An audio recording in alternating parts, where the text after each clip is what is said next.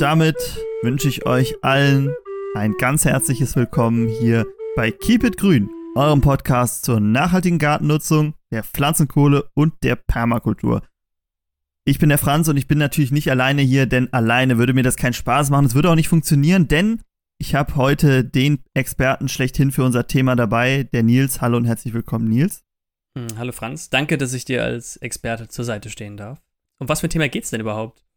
Ich wollte gerade sagen, und heute ist es nicht übertrieben, denn der Nils hat sich sehr intensiv mit einem Thema in der letzten Zeit auseinandergesetzt und dafür sogar keine Kosten und Mühen gescheut, es selber auszuprobieren. Und Trommelwirbel, wahrscheinlich habt ihr es schon im Titel gelesen, es geht um den Bokashi. Bevor wir euch aber erklären, was ein Bokashi ist, falls ihr das noch nie gehört habt, wie er funktioniert, wann er am besten geeignet ist, ob ihr euch einen anschaffen solltet und so weiter und wie die Erfahrungen vom Nils sind, dann äh, das kommt gleich, denn erst haben wir noch ein paar Sachen, über die wir vorher kurz sprechen wollen. Wirklich schnell, geht wirklich schnell, es geht direkt weiter.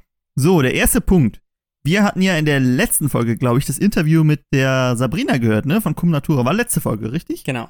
Und wir haben es ja in der letzten Folge schon angeteasert. Wir haben nicht nur, oder der Nils hat nicht nur die Podcast-Folge aufgenommen, sondern wir haben auch einen Rundgang um die, über die Permakultur gefilmt. Und ich habe das Video jetzt fast fertig geschnitten. Es kommt am Wochenende. Und ich muss sagen, es ist wirklich sehr interessant. Gerade für Leute, die vielleicht mit der Permakultur anfangen und gar, gar nicht so viele Beispiele kennen, ist das wirklich ein sehr gelungenes Beispiel, denn es ist noch nicht so alt und trotzdem ist schon sehr viel passiert und man kann sich vielleicht viele Dinge abgucken, die da gut funktionieren. Deshalb schaut gerne mal am Wochenende und gerne auch schon früher bei unserem YouTube-Kanal Keep It Grün vorbei und abonniert den. Apropos YouTube-Kanal, Nils, da ist auch noch, eine, noch was reingeflattert in der letzten Woche. Kannst du uns da was mehr zu erzählen? Natürlich kann ich das. Und zwar haben wir frohe Kunde zu verbreiten. Wir sind nominiert worden bei dem Julius Award. Das ist eine, ein Award, der äh, YouTube-Kanäle, junge, aufstrebende YouTube-Kanäle äh, prämiert und für das, was sie geleistet hat, ähm, honoriert. Ähm, große Ehre, dass wir da ähm, nominiert sind. Ich, wir haben starke Konkurrenz. Wofür sind wir nominiert? Wir sind für den Sonderpreis Julius for Future nominiert. Da geht es um Nachhaltigkeit und das passt ja natürlich perfekt zu unserem Thema. Bei YouTube ist es nämlich das gleiche wie hier im Podcast eigentlich. Ja, genau. Ja, da wird sich in den nächsten Wochen entscheiden, ähm, wer es da macht. Aber ich meine, eine Nominierung alleine ist ja schon mal, ähm, reicht ja schon mal aus, ähm, um uns zu zeigen, hier, wir sind auf der richtigen Fährte. Wir sind, äh, wir kriegen positives Feedback und Menschen mögen das, was wir da so fabrizieren. Genau, oder die Auswahl war einfach nicht so groß, ne? das weiß man ja auch nicht. Nein, aber wir haben starke Konkurrenz. Ja. Sea Shepherd kennt man ja sicher, deren YouTube-Kanal, äh, die DLRG und hm. noch viele mehr. Die anderen habe ich jetzt, war auch so ein paar äh, kürzere Formate. Ja, wenn ihr unbedingt möchtet, dass äh, wir diese, diese Nominierung auch gewinnen, könnt ihr natürlich gerne mal bei unserem YouTube-Kanal vorbeischauen und ein paar Likes da lassen, vielleicht sogar abonnieren und was Nettes schreiben. Äh, das könnte die Jury bestimmt beeinflussen. Und wie gesagt, genau. das neue Video, was der Franz jetzt am Wochenende hochladen wird, wird auch mal, wird auch unser längstes Video sein bisher. Mal gespannt, wie das ankommt. Wenn ihr lange Videos mögt, könnt ihr uns das natürlich auch gerne mitteilen. Dann machen wir mehr lange Videos. Bisher sind die ja meistens um die 10 Minuten lang. Also ähm, hören wir oder lesen wir uns dann ähm, unter diesen Videos hoffentlich. Das hoffe ich auch. Wir hatten noch irgendeinen Punkt, über den wir sprechen wollten. Ich habe es aber jetzt vergessen, was es war. Hm. Weißt du es noch? Sonst können wir es einfach auch ins Outro packen äh, wenn es Oder uns bis dahin nochmal eingefallen sein mag. Genau. Wenn es dir einfällt, wirfst du es einfach rein und wenn ich es ein, ein wenn es mir einfällt, dann äh, springe ich ja auch einfach in die, in die Bresche. Mangels weiterer Themen, die wir zu verkünden haben, steigen wir jetzt ein mit unserem Experten Nils. Kann ich dich nochmal äh, richtig einleiten? Nils ist ein Experte für Bokashi geworden äh, in den letzten Wochen und Monaten und hat sogar das kann ich vielleicht vorwegnehmen, sich zwei Bokashi-Eimer gekauft, äh, um das Ganze mal auszuprobieren und hat es auch ausprobiert. Und ich denke, wir erklären auch gleich mal, äh, wie das Experiment in Anführungszeichen gelaufen ist. Aber bevor wir damit loslegen, Nils, es gibt ja bestimmt Leute, die Bokashi noch nicht gehört haben oder es gehört haben und gar nicht wissen, was es ist. Ist ja doch ein bisschen außergewöhnlicherer Name. Was ist denn Bokashi? Was verbirgt sich dahinter? Kannst du das mal ein bisschen uns erklären? Das ist eine sehr gute Frage. Das habe ich mich lange, lange Zeit auch gefragt. Ich habe es immer wieder im Bezug zu Permakulturen, zu nachhaltigen, ökologischen äh, Landnutzungen gehört. Ja, die machen da irgendwas mit Bokashi und das ist so eine Art Kompost. Und ähm, Was sich dahinter verbirgt, ist nämlich etwas, was einem Kompost ganz ähnlich ist, aber eben kein eigentlicher Kompost ist. Bei einem Kompost geht es ja um eine Kompostierung, das heißt, die Materialien, die Abfälle verrotten und dann haben wir daraus, entsteht daraus ein Dünger. Bei einem Bokashi läuft eine Fermentierung ab. Das ist keine normale Kompostierung.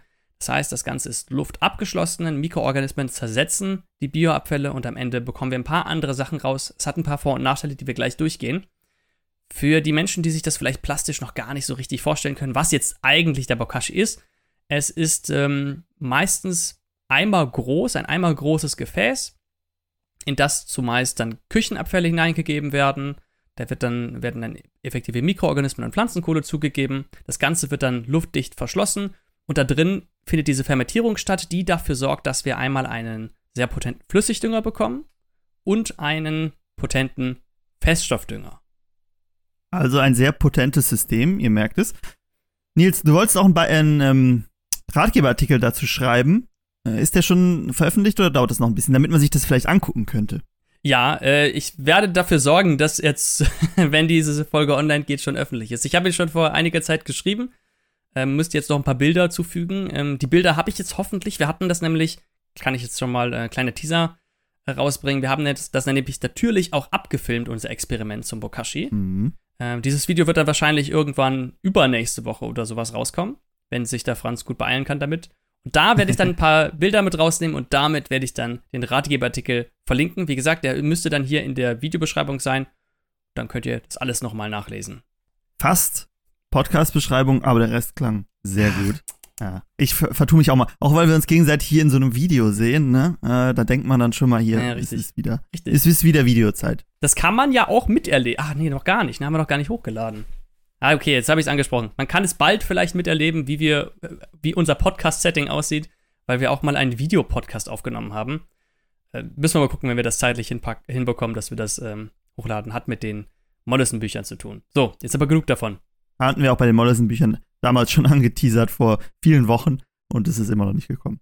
Aber keine Angst, es kommt bald.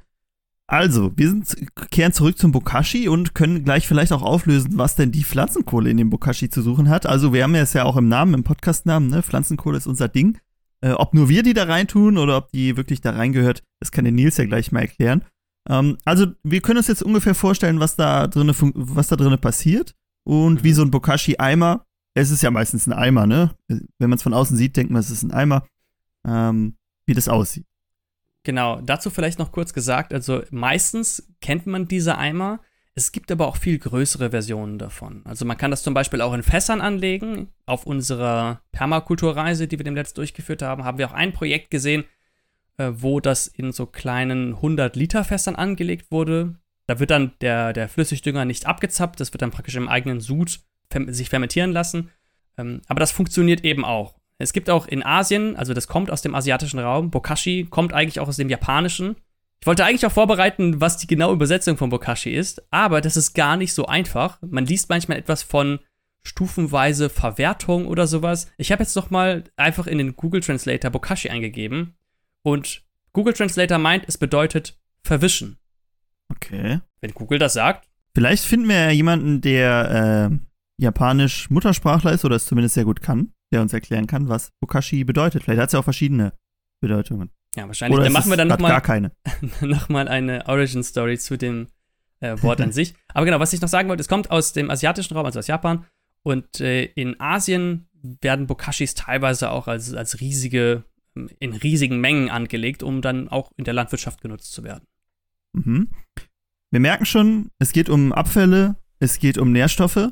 Also vom Prinzip klingt es ein bisschen wie bei einem Komposter, aber die Unterschiede werden jetzt, glaube ich, im Laufe der Folge immer klarer.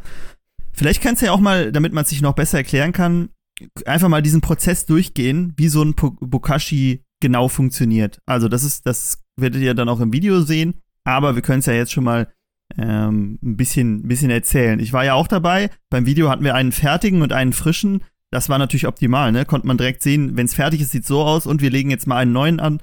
Ähm, und man merkt schon, man muss es anlegen. Wie, wie beginnt man sowas?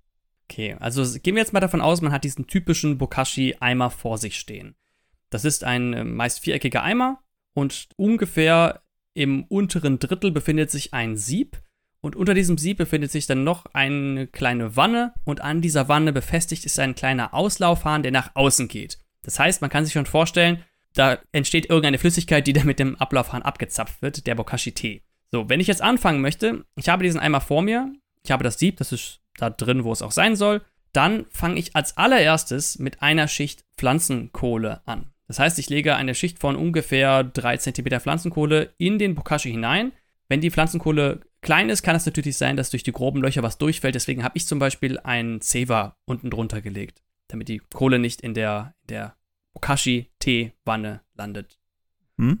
Warum macht man die Pflanzenkohle da rein? Wir sind große Pflanzenkohle-Fans. Vielleicht ist das ja der einzige Grund, warum wir einfach überall Pflanzenkohle mit reinmachen.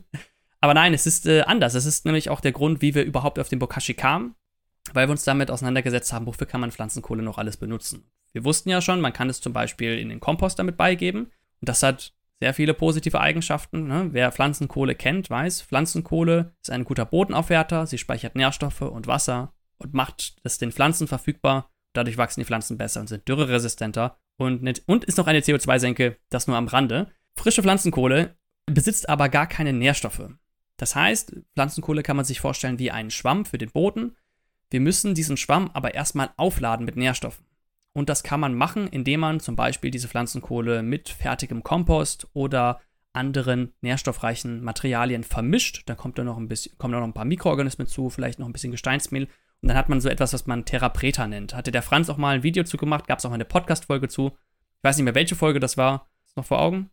Elf, glaube ich. Also eine von den früheren äh, Folgen. Mhm. Könnt ihr mal reinhören, wenn euch das Thema interessiert. Verlinke ich in der Podcast-Beschreibung. Genau. So, und jetzt die Frage natürlich, wie schaffen wir das, diese Pflanzenkohle mit Nährstoffen aufzuladen? Und in dem Bokashi haben wir dafür eine wunderbare Möglichkeit. Weil wenn wir das nämlich in dem Bokashi direkt mit einarbeiten, findet während der Fermentierung, werden diese Nährstoffe, werden die verschiedenen ähm, Moleküle aufgespalten zu verschiedenen Enzymen. Also die Nährstoffe werden praktisch äh, mineralisiert. Und dann können sie sich direkt durch diese Flüssigkeit, die sich da bildet, in der Pflanzenkohle ablagern. Die Pflanzenkohle kann praktisch schon mit den Nährstoffen geladen werden. Und wenn der Bokashi dann später irgendwann fertig ist und wir den Bokashi mit rausbringen, haben wir direkt Pflanzenkohle mit drin. Und das ist praktisch so eine Art Terra Preta Light, wenn man das so möchte. Effektive Mikroorganismen sind ja auch schon mit dabei. Die kommen nämlich später auch noch in den, in den Bokashi hinein. Und deswegen ist Pflanzenkohle ein ganz, eine ganz kritische Substanz, die in Bokashi nicht fehlen sollte. Aber ihr merkt schon, also ne, man hat ja oft die, das, das Problem, wenn man, wir sagen es auch immer, Pflanzenkohle darf man nicht roh in den Boden einbringen. Und ich glaube, es gibt wenig Möglichkeiten, wo es so einfach ist, wie die einfach mit in den Bokashi zu werfen und wo es auch so schnell geht. Im Komposter dauert das ja auch immer noch ewig. Äh, Im Bokashi geht das schnell. Wir kommen ja vielleicht noch gleich genauer drauf, wie schnell sowas geht. Ähm, deshalb finde ich es auf jeden Fall super spannend, das da einzusetzen. Okay, wir haben schon gehört, es geht um Schichten. Wir haben jetzt die erste Schicht äh, Pflanzenkohle. Wie geht's dann weiter? Mhm. Dann als nächstes können wir schon anfangen, unsere Abfälle zuzugeben. Das sind normalerweise Küchenabfälle.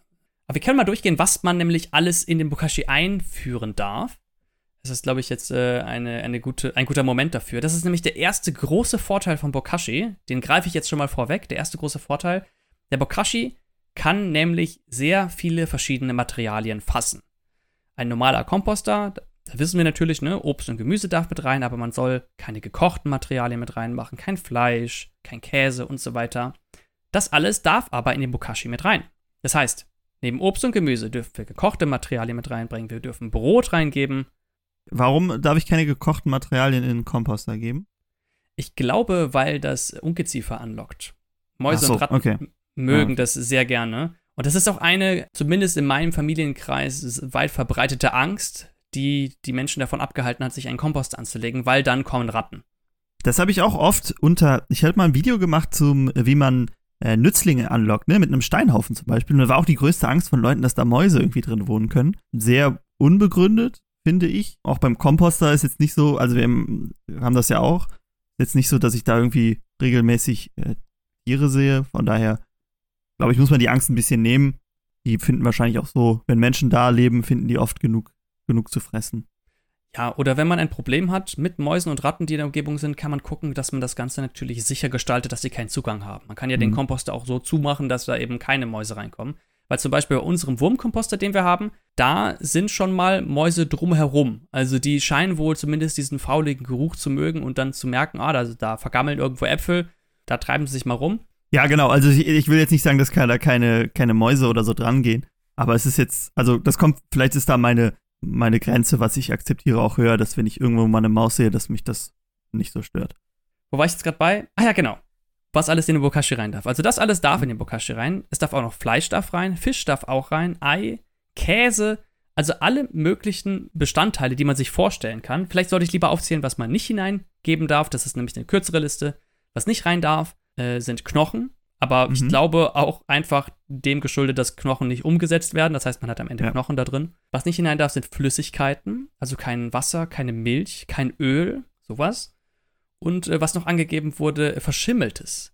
Und da habe ich mich gefragt, warum eigentlich nicht? Weil in der Fermentierung, die Fermentierung würde, findet ja auch mit verschiedenen Pilzstrukturen statt, mit ähm, Hefepilzen zum Beispiel.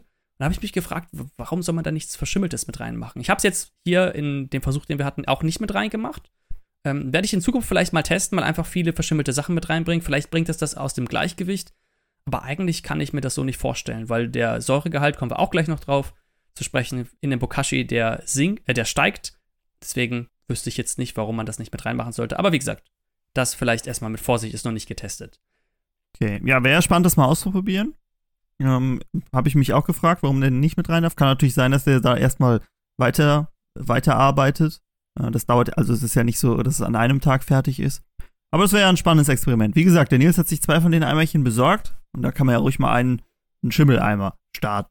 Genau. Noch kurz, der ganze Prozess dauert auch nur wenige Wochen. Das heißt, man kann auch ähm, innerhalb des innerhalb dieses Jahres noch mehrere Versuche damit starten.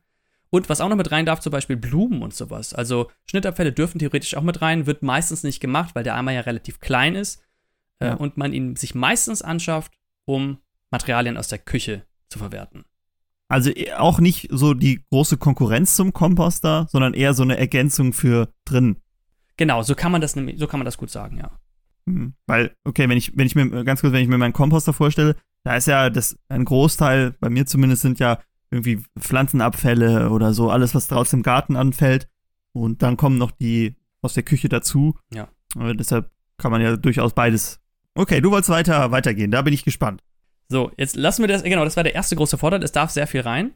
Jetzt gehen wir weiter, wie lege ich mir meinen Bokashi an? Wir haben unten Kohle, eine 3 cm Schicht.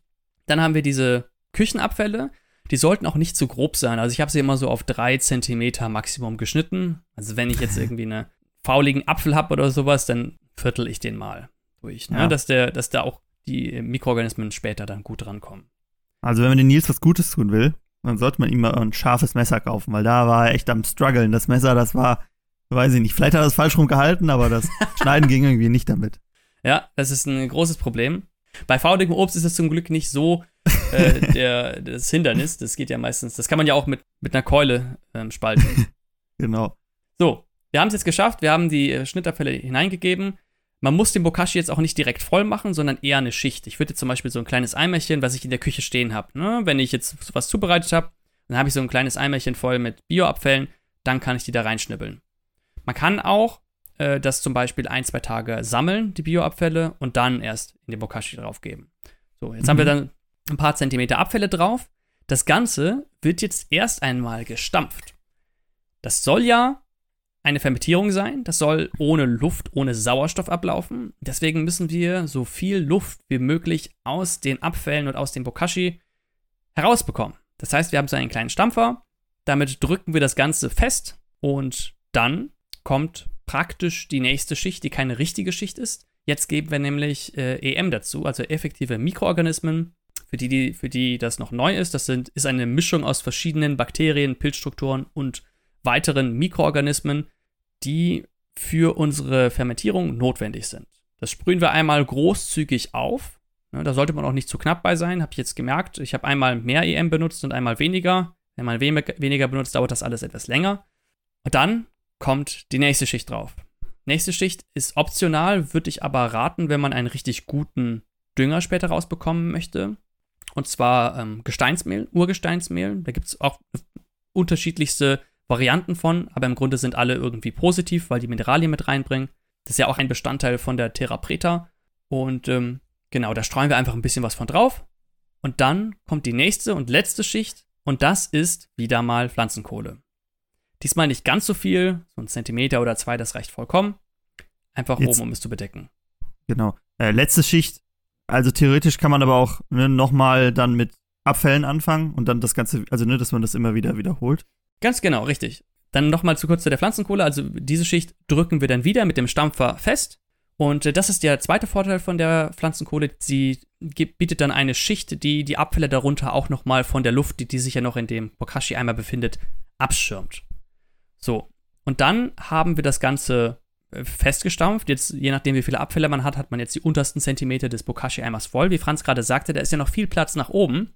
Das heißt, ich kann jetzt, wenn wieder Abfälle anfallen, das Ganze nochmal von vorne beginnen, allerdings ohne die unterste Schicht Pflanzenkohle. Das heißt, das nächste Mal, ich fange wieder an mit Bioabfällen, EM draufgesprüht, Gesteinsmehl, Pflanzenkohle. Bioabfall, EM, Gesteinsmehl, Pflanzenkohle.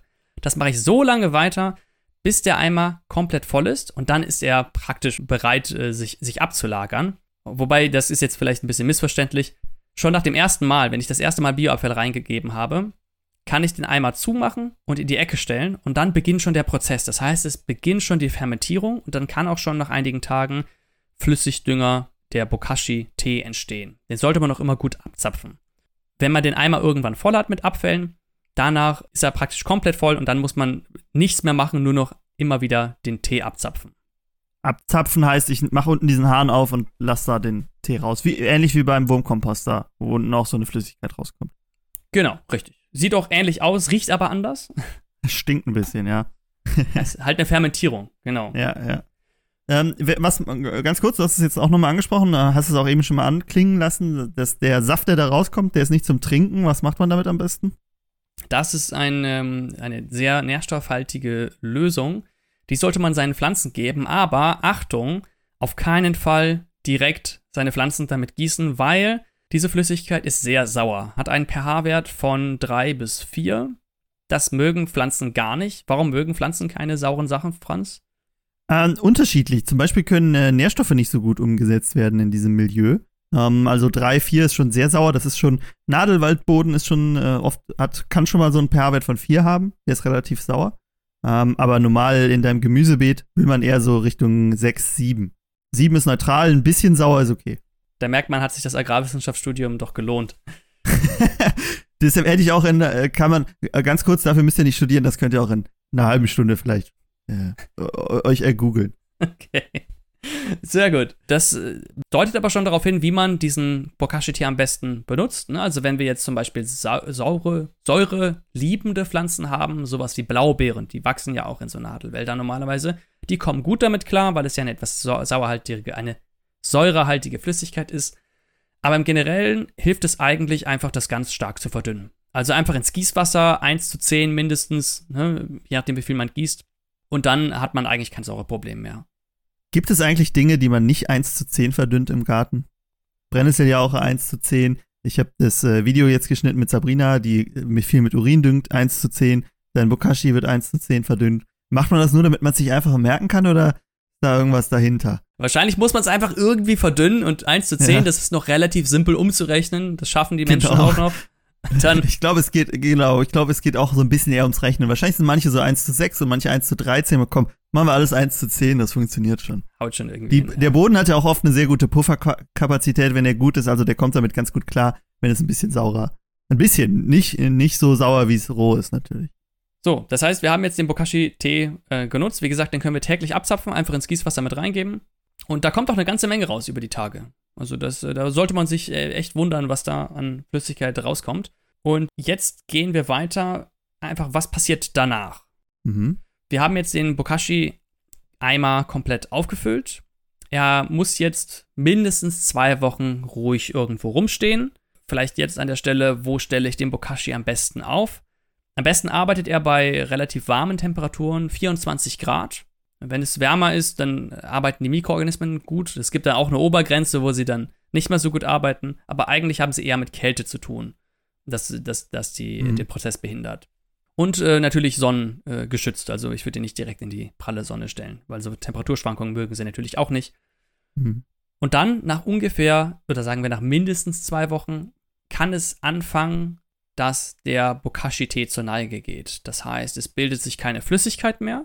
Und wenn sich keine Flüssigkeit mehr bildet, wie an dem Hähnchen drehen und es kommt nichts, dann ist das ein Zeichen dafür, dass der Bokashi fertig ist, dass die Fermentierung abgeschlossen ist und dass wir ähm, den Bokashi entleeren können. Dann können wir den Feststoff entnehmen, das heißt, wir machen den Deckel auf.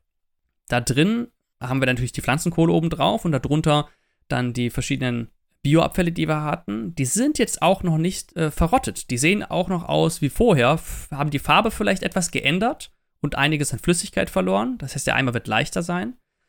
Äh, aber man wird denken, hä, da hat sich da ja noch gar nicht viel getan. Mhm. Aber das äh, sollte dich, äh, liebe Zuhörende, nicht abschrecken. Äh, das ist genau so soll es nämlich sein. Der äh, Bokashi, das ist nämlich auch der erste Nachteil, den ich jetzt schon mal vorgreifen kann. Der Bokashi muss noch nach der Fermentierung kompostiert werden. Das heißt, eine Verrottung hat ja noch nicht stattgefunden, die muss jetzt noch mal stattfinden. Mhm. Das heißt, entweder kann ich diesen Feststoff, den ich da habe, in meinem, Kom meinem Kompost beigeben. Ne? Dann würde ich das vergraben, also ich würde die oberste Schicht vom Kompost wegmachen, den Bokashi da rein und dann oben nochmal Erde drauf. Das ist ganz wichtig, dass es Erde drauf ist. Ähm, sonst riecht man auch den Bokashi. Also wenn er draußen ist, riecht er, riecht er gut. Mhm. Äh, wenn er im Eimer ist, riecht er fast gar nicht. So, und das kann man entweder machen oder man vergräbt es im Garten einfach. Da auch wichtig, äh, nicht direkt an die Pflanzenwurzeln, weil genau wie der Bokashi-Tee ist auch der Bokashi, das Bokashi-Substrat, nenne ich das jetzt einfach mal, ist das auch sehr sauer und die Pflanzen mögen das nicht, wenn sowas Saures direkt an die Wurzeln kommt. Deswegen ein bisschen Abstand dazu, dann klappt das schon.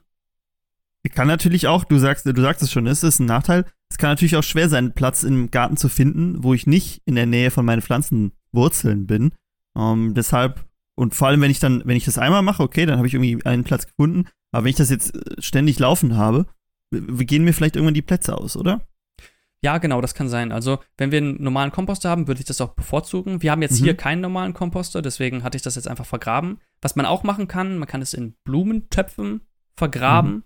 Mhm. Äh, habe ich auch noch nicht ausprobiert, habe ich auch äh, unterschiedliche Meinungen zugelesen, werde ich mal ausprobieren. Ähm, kann ich euch dann auch gerne Feedback zu geben.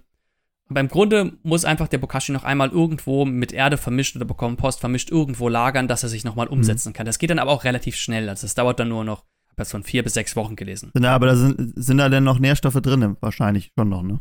Genau, richtig, richtig. Das auf jeden Fall. Ne? Wir haben den ja auch dann vergraben, das heißt, wir haben nicht so viel Ausgasung. Und dann nach ein paar Wochen, auch wenn es mal geregnet hat, ne, das, das äh, löst diesen Säuregehalt auch etwas oder dämpft den etwas ab, dann werden die Pflanzen schon beginnen, ähm, ihre Wurzeln da durchzuschlagen, wenn wir zum Beispiel vergraben haben, oder wir können ihn mit dem Kompost zusammen ausbringen. Durchzuschlagen, ja. So. Ah ja, dazu vielleicht auch noch eine kleine Warnung. Wenn ihr einen Wurmkomposter habt, den Bokashi, das Bokashi-Substrat auf keinen Fall in den Wurmkomposter geben, weil eure Würmer sind noch viel säureempfindlicher als eure Pflanzen und die Würmer mögen den Bokashi gar nicht. Aber in meinem Kompost sind ja auch viele Würmer, ne?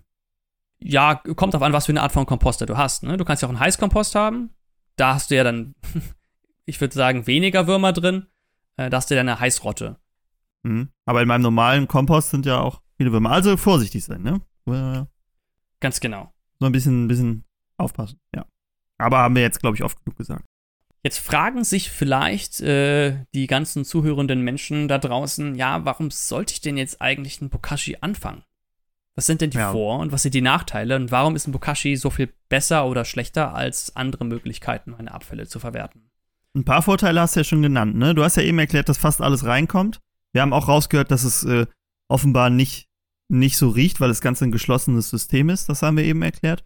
Und dass es ähm, in der Küche stehen kann, würde ich jetzt auch sagen, ist ein Vorteil, weil das kann mein Komposter nicht so gut.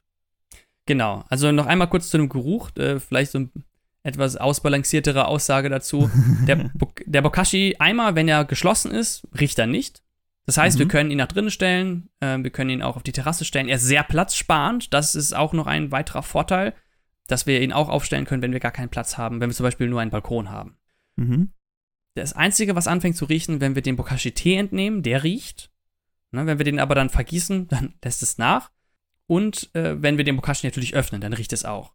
Mhm. So, aber ansonsten äh, ist das eigentlich das Ideale, um es drinnen aufzubewahren, besonders weil wir drinnen ja meist höhere Temperaturen haben. Das heißt, selbst im Winter findet da eine gute Verrottung statt. Mit normalen Komposter kann ich ja drinnen schlecht mir errichten. Wurmkomposter geht zwar auch, ne? ähm, aber da können nicht alle Materialien reingeworfen werden, die auch in den Bokashi dürfen. Nächster positiver oder nächster Vorteil. Und viele Vorteile haben eigentlich damit zu tun, dass das ein geschlossenes System ist. Ne? Das ist ein geschlossener Eimer, da kommen keine Gerüche raus. Und wenn keine Gerüche rauskommen, heißt das auch, dass keine Gase rauskommen oder austreten. Und warum ist das wichtig? Das sorgt nämlich dafür, dass der Bokashi nährstoffreicher bleibt, als das vielleicht bei einer normalen Kompostierung der Fall sein wird. Warum das Ganze? Bei einer normalen Kompostierung äh, entstehen, also eine normale Kompostierung involviert verschiedenste Verrottungsprozesse und einige dieser Verrottungsprozesse erzeugen unterschiedliche Gase. Ne? CO2 ist eins von den Gasen, Methan kann auch entstehen oder Ammoniak oder Lachgas. Und diese letzten beiden, das sind Gase, die Stickstoff enthalten. Und Stickstoff ist eigentlich ein Nährstoff, den wir in unserem Dünger ja noch haben wollen. Pflanzen brauchen Stickstoff zum Wachsen. Und Ammoniak zum Beispiel ist auch das, was bei der Verrottung für den schlimmen, für den unangenehmen Geruch sorgen kann. Es gibt auch noch ein paar Schwefelverbindungen, aber eigentlich ist es Ammoniak. Das heißt, wenn unser Bokashi nicht riecht, da kommt kein unangenehmer Verfaulungsgeruch raus. Aha, das heißt, es entsteht kein Ammoniak, das heißt, der Stickstoff bleibt im Bokashi und in unserer Lösung drin. Und damit haben wir eine höhere Nährstoffeffizienz als bei einer anderen Verrottung. Ist natürlich auch wichtig, ähm, wenn wir Kreislaufsysteme schaffen wollen, weil alles, was ausgast, geht halt weg äh, in die Luft und verlässt unser System. Und wir wollen ja die äh, Kreislaufwirtschaft in unserem Garten stärken. Und da ist das natürlich ein äh, sehr wichtiger Vorteil. Richtig. Und es hat auch eine andere Facette, äh, die du gerade angesprochen hast. Dieses Gas, das geht nämlich aus unserem System raus in die Atmosphäre. Und zum Beispiel Lachgas ist ein unglaublich schlimmes Klimagas. Das ist 300 Mal so schrecklich wie CO2. Und ähm, das heißt, wenn wir verhindern, dass Lachgas entsteht, verhindern wir auch, also dann tun wir praktisch etwas Gutes fürs Klima. Auch noch ein weiterer Vorteil. Letzten Vorteile, äh, wie gesagt, Platzspann habe ich schon erwähnt. Es ist sehr schnell und einfach. Also wenn er einmal angelegt ist, wenn man das Konzept dahinter verstanden hat, es ist super simpel. Man gibt seine Abfälle dazu, Pflanzenkohle zu, Deckel drauf, fertig. Und äh, ganz am Ende kann man einfach nach, äh, nach wenigen Wochen, wie gesagt, es kann zwei Wochen dauern, wenn er immer voll ist, äh, vielleicht drei Wochen, kann man schon seinen fertigen Bokashi entnehmen und währenddessen die ganze Zeit Flüssigdünger entnehmen. Und das ist auch fürs Pflanzenwachstum natürlich ganz wichtig. So, das sind die ganzen Vorteile. Ne? Vielleicht könnte man auch noch als Vorteil sehen, natürlich kommen da auch keine Mäuse ran an die Abfälle im Bokashi für die Menschen, die Angst davor haben und auch keine Fliegen. Aber wenn man aufmacht, die waren sofort da. Fliegen, Wespen, kamen sie alle. Richtig, ja, genau. Da darf man ihn nicht zu lange offen stehen lassen. So, ich hoffe, ich habe euch jetzt allen den Bokashi schmackhaft gemacht. Würdest du dir einen anschaffen, Franz? Ich glaube nicht, nee. Ich glaube, wenn ich, wenn ich sagen würde, ich würde mir einen für die Wohnung holen. Tut mir leid, dass ich jetzt hier trotz deiner ganzen Vorteile nicht auf. auf Zum einen finde ich, er besteht halt nur aus Plastik und ich finde das optisch überhaupt nicht schön, der gefällt mir überhaupt nicht. Und der Geruch hat mich dann doch ein bisschen gestört. Ich glaube, wenn ich was für drinnen holen würde, würde ich mir eher so eine Wurmkiste mit so einem Wurmkomposter die ist zwar ein bisschen größer und man kann sie nicht so irgendwie neben die Spüle oder so stellen. Aber ich glaube, das wäre das, was ich mir holen würde. Aber ich, also das System ist auf jeden Fall super, ist was anderes als die ganzen anderen. Ähm, Finde ich auch sehr spannend. Aber es wäre halt nichts für mich. Würdest, äh, du, oh gut, du hast jetzt zwei geholt. Ich habe mir, anscheinend würde ich mir das holen, genau. Die werde ich auch äh, bald in meine Wohnung mitnehmen. Äh, das ist nämlich auch noch einer der Nachteile, also der, der Bokashi-Tee riecht. Das heißt, mhm. wenn ich den jetzt ausgieße, zum Beispiel zu Zimmerpflanzen, kann es sein, dass das auch riecht. Deswegen mhm. am besten draußen auf dem Balkon oder halt im Garten benutzen. Und ähm, genau, aber ansonsten, abgesehen von dem Tee und wenn ich den Bokashi entleere, äh, sollte er eigentlich gar nicht riechen. Ich habe auch äh, schon mal Bokashi gesehen, der drin gestanden hat und das hat man gar nicht wahrgenommen. Ich habe jetzt natürlich auch nur die Phase des Öffnens äh, mitbekommen und des Abzapfens, deshalb war ich jetzt nur in der Phase dabei, wo es riecht. Ich habe ja noch ein paar Punkte, die vielleicht dich in deiner Abneigung unterstützen. Und zwar gibt es natürlich auch einige Nachteile. Ah, ich, ist ja keine Abneigung. Ich würde mir, nur, würd mir nur keinen holen. Ne? Und zwar gibt es einige Nachteile. Der erste Nachteil, den hatten wir auch schon angesprochen. Es ist verdammt sauer. Sowohl die Flüssigkeit mhm. als auch der Bokashi, das Bokashi-Substrat ist sauer und damit müssen wir vorsichtig sein. Ne? Da kann man schnell was falsch machen. Das muss man bedenken und dass er danach halt noch kompostiert werden muss. Ne? Das ist der zweite Nachteil. Das heißt, es ist danach noch nicht fertig es ist praktisch nur der erste Schritt. Und der dritte Nachteil, kurz hinterhergeschoben, es ist aufwendig. Du musst ein, du musst EM da haben, du musst Pflanzenkohle da haben, du solltest auch Gesteinsmehl da haben, also viele Materialien, die du da haben musst. Gut, ne? Pflanzenkohle, wir wissen genau, warum wir es da haben wollen. Du musst dir diesen Eimer kaufen, die jetzt auch nicht so günstig sind. Gibt es denn jemanden, der nicht einen großen Pflanzenkohlevorrat bei sich im Schuppen stehen hat? Ich hoffe nicht. Ich hoffe es auch nicht. Äh, solche so Leute soll es immer noch geben. Vielleicht helfen wir dir ja bald. Nee, sorgen wir bald für Abhilfe, so. So, und wie gesagt, du musst dir halt diesen Eimer kaufen. Ne? Da gibt es so ein Duo-Set. Normalerweise hat man immer zwei Stück davon, weil einer ist in Benutzung, bis er voll ist. Und dann muss er ja ausreifen und währenddessen kann man den zweiten befüllen. Die kosten normalerweise im Bundle so um die 50, 60, 70 Euro. Das ist Geld, was man ausgeben muss, aber gar nicht unbedingt ausgeben muss, weil, Trommelwirbel bitte, man kann sich das Ganze auch selber bauen. Was? Verrückt. Jetzt musst du mir aber mehr erzählen. Ich bin gespannt. Ah. Wie baue ich denn sowas selber? Tja, das, äh, da bist du platt, ne? Und zwar. platt wie eine Flunder. und zwar, wenn man das Konzept einmal verstanden hat, ist es ja eigentlich recht simpel. Du brauchst einen luftverschlossenen Container, der nach unten hin mit kleinen Löchern offen ist, wo Flüssigkeit rauslaufen kann. Und diese Flüssigkeit musst du irgendwie abzapfen können oder herausbekommen. Mhm. Da gibt es online einige Anleitungen, wie man sich sowas baut. Dann kauft man sich auch so einen kleinen Aufsetzhahn und bohrt dann ein Loch in einen Eimer rein und setzt den Hahn da dran und dann macht man einen zweiten Eimer da rein. Das Problem bei dem Ganzen ist, es ist nicht so einfach, diesen Hahn dicht zu kriegen. Es tropft und wenn dieser Bokashi-Tee tropft, ist das unangenehm. Er riecht halt sehr stark und macht Flecken, mhm. ist sauer. Und es ist auch nicht so einfach, dann wirklich alle Flüssigkeit aus dem Hahn rauszubekommen, ne? weil da bleibt ja dann unten immer noch so ein Rinnsal drin. Außerdem ne, wenn ich mir jetzt noch so einen Hahn dazu kaufe, dann kaufe ich ja wieder Sachen. Das wollten mhm. wir eigentlich vermeiden. Jetzt habe ich nicht, mir ja. nämlich was überlegt. Und zwar für die Menschen, die sagen, ach, so ein Bokashi ist ja eigentlich schon recht klein, aber eigentlich hätte ich es gerne noch kleiner. Ich hätte es gerne noch kleiner. Ich hätte gerne so einen Mini-Bokashi.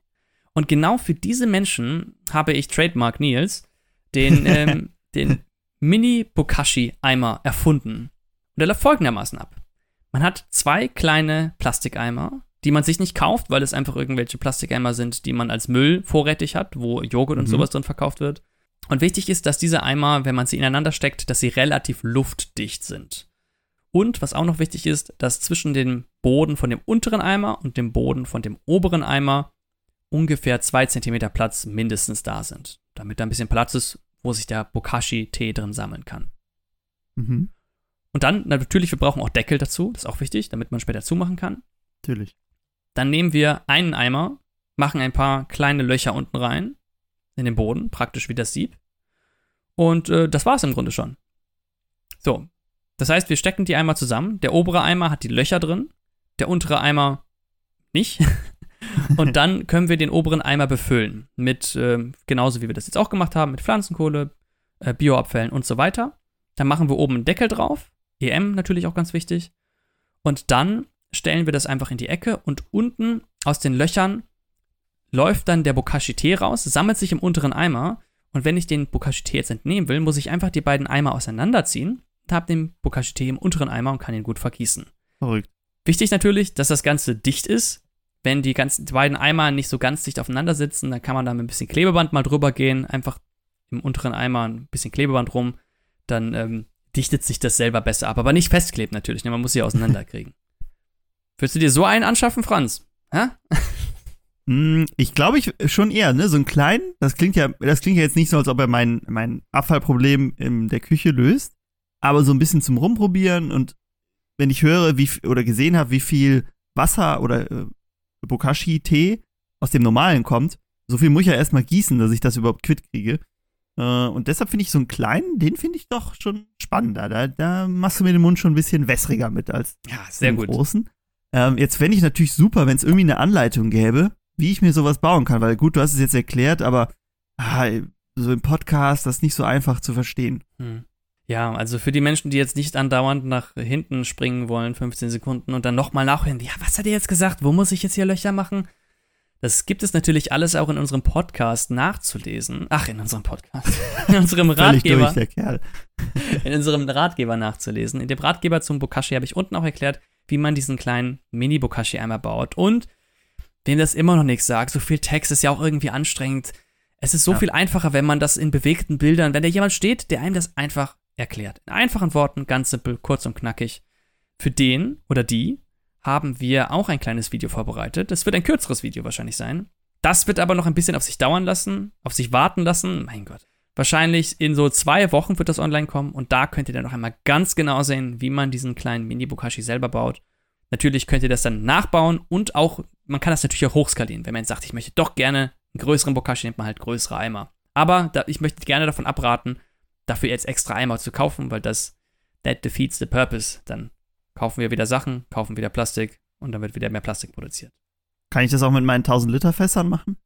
Wäre eine gute Idee. Ich würde mal drüber nachdenken, da würde ich vielleicht ein, was an, ein anderes Konzept äh, überlegen, aber ja, also so 1000 Liter Bokashi hört sich zumindest interessant an. Ich meine, du hast ja unten direkt einen Hahn dran eigentlich, ne? Ja, ja, genau. So einen großen auch. Da kommt da richtiger Schwall an Tee raus. Ja. Und da kannst du ja auch sehen, was drin passiert. Dann kannst du ja sehen unten, ob Oh da ja, ein Flüssigkeit ist. durchsichtiger Bokashi. Das wäre spannend. Ich finde sowieso, Sachen, die man aus Kunststoff macht, wo irgendwas drin passiert, klar, der ist wahrscheinlich schwarz, damit da keine Sonnenlicht reinkommt. Aber ich finde es immer spannender, wenn man zumindest irgendwie ein Loch hat, wo man eine Klappe aufmachen könnte und reingucken kann, um zu sehen, was da, was da jetzt vor sich geht. Also das fände ich ein Upgrade für den Bokashi. Finde ich bei so Wurmkisten auch.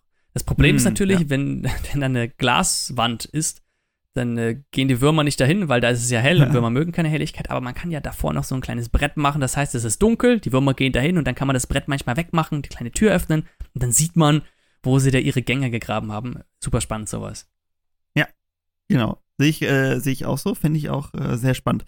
Bokashi, ähm, den kleinen hast du noch nicht ausprobiert, den selbstgebauten. Also, beziehungsweise der ist gerade im, in dem Testlauf, richtig? Er ist gerade im Testlauf. Er ist jetzt gleichzeitig mit dem großen professionellen Bokashi angesetzt worden. Jetzt können wir gucken, welcher von beiden besser, schneller, größer, weiter funktioniert. Werde ich euch auf jeden Fall mit äh, auf dem Laufenden halten. Und ihr könnt uns natürlich gerne schreiben, ob ihr schon mal Erfahrungen mit dem Bokashi gemacht habt und ob ihr vielleicht Tipps und Tricks habt, wie das Ganze effektiver funktioniert, äh, wie man es besser machen kann, vielleicht, dass es nicht so riecht. Vielleicht haben wir auch irgendwas noch übersehen, was man anders machen könnte. Ja, schreibt uns da gerne. Mit Anbe Anblick auf die Zeit ähm, habe ich noch ein ganz kurzes Thema. Äh, jetzt doch noch was, was ich in News sagen wollte, aber ich will jetzt nicht dir einfach das Wort abschneiden. Vielleicht hast du noch was zum Bokashi abschließend zu sagen. Ist es das Thema, was du am Anfang angeteasert hattest? Äh, weiß ich nicht. Nee, eigentlich nicht. Nee, ich bin eigentlich durchgeworden, äh, durchgekommen mit dem Bokashi. Wenn ihr Fragen habt, könnt ihr uns das natürlich auch gerne schreiben. Ähm, ich glaube, unsere Kanäle brauchen wir nicht mehr erwähnen. Die kennt ihr inzwischen gut genug. Ähm, steht alles in der Podcast-Beschreibung. So, Franz, womit spannst du uns auf die Folter? Genau, äh, und zwar, wir haben lange nicht mehr über unsere Permakultur geredet und wir haben ja die 1000, 1000, 100 Kilo Kürbis. Ja, Challenge 1000 Kilo. Kürbis. Mit 1000 Kilo hätten wir noch nicht den Weltrekord, aber würden bestimmt einige Besucher damit anlocken. Nein, wir wollen ja 100 Kilo Kürbis schaffen, Könnten wir bestimmt eine Kürbisregatta mitmachen. Kürbisregatta. Und wir, wir sind, glaube ich, auf einem Weg zumindest. Ob er gut ist, kann ich noch nicht einschätzen, aber wir haben einige Kürbisse, die, wo ich doch sage, Jungs, Mädels, ihr schafft das, ihr könntet 100 Kilo schaffen. Ähm, und der Nils hat sie auch schon weich auf Stroh gebettet. Ich habe sie mal hochgehoben und sie so auf drei, vier Kilo vielleicht geschätzt, äh, die großen. Also bis 100 ist es noch ein bisschen, aber die legen jetzt natürlich richtig zu. Wenn es nochmal richtig regnet, dann hauen die richtig Wasser rein und dann, dann geht's los. Wollte ich nur noch als Update zu den Kürbissen sagen. Oh ja, da übrigens auch noch viel, viel wichtiger als alle anderen Nachrichten, die ihr uns schickt. Wenn ihr Erfahrung daran habt, Riesenkürbisse zu züchten, könnt ihr uns das auch sehr gerne mitteilen, was man da machen kann, damit der Kürbis, die Pflanze auch alles in diesen einen Fruchtkörper ballert. Wir haben schon überlegt, ob wir dann zwischenzeitlich mal so ein paar kleinere Kürbisse wegnehmen, damit da weniger Kraft reingeht. Die meisten Pflanzen haben eh nur einen wirklich großen Kürbis aktuell. Äh, Und wir können natürlich mal ein bisschen Bokashi-Tee dran geben. Vielleicht hilft das ja. Die haben auch so einen sehr nährstoffreichen Boden. Aber wir können ja über unsere Permakultur, da hat sich ja auch einiges getan und gerade was so Ernten, jetzt ja so Erntezeit langsam, ähm, ein paar Sachen haben wir schon geerntet, ein paar kommen jetzt. Äh, können wir ja gerne nochmal in den folgenden Folgen drüber sprechen. Sehr gerne. Alles klar. Also, ich habe es euch am Anfang schon erzählt, wenn ihr das Video zur äh, Permakultur von der Sabrina, der Cum Natura Permakultur sehen wollt, dann abonniert uns gerne bei YouTube. Das kommt nämlich jetzt am Wochenende, das Video.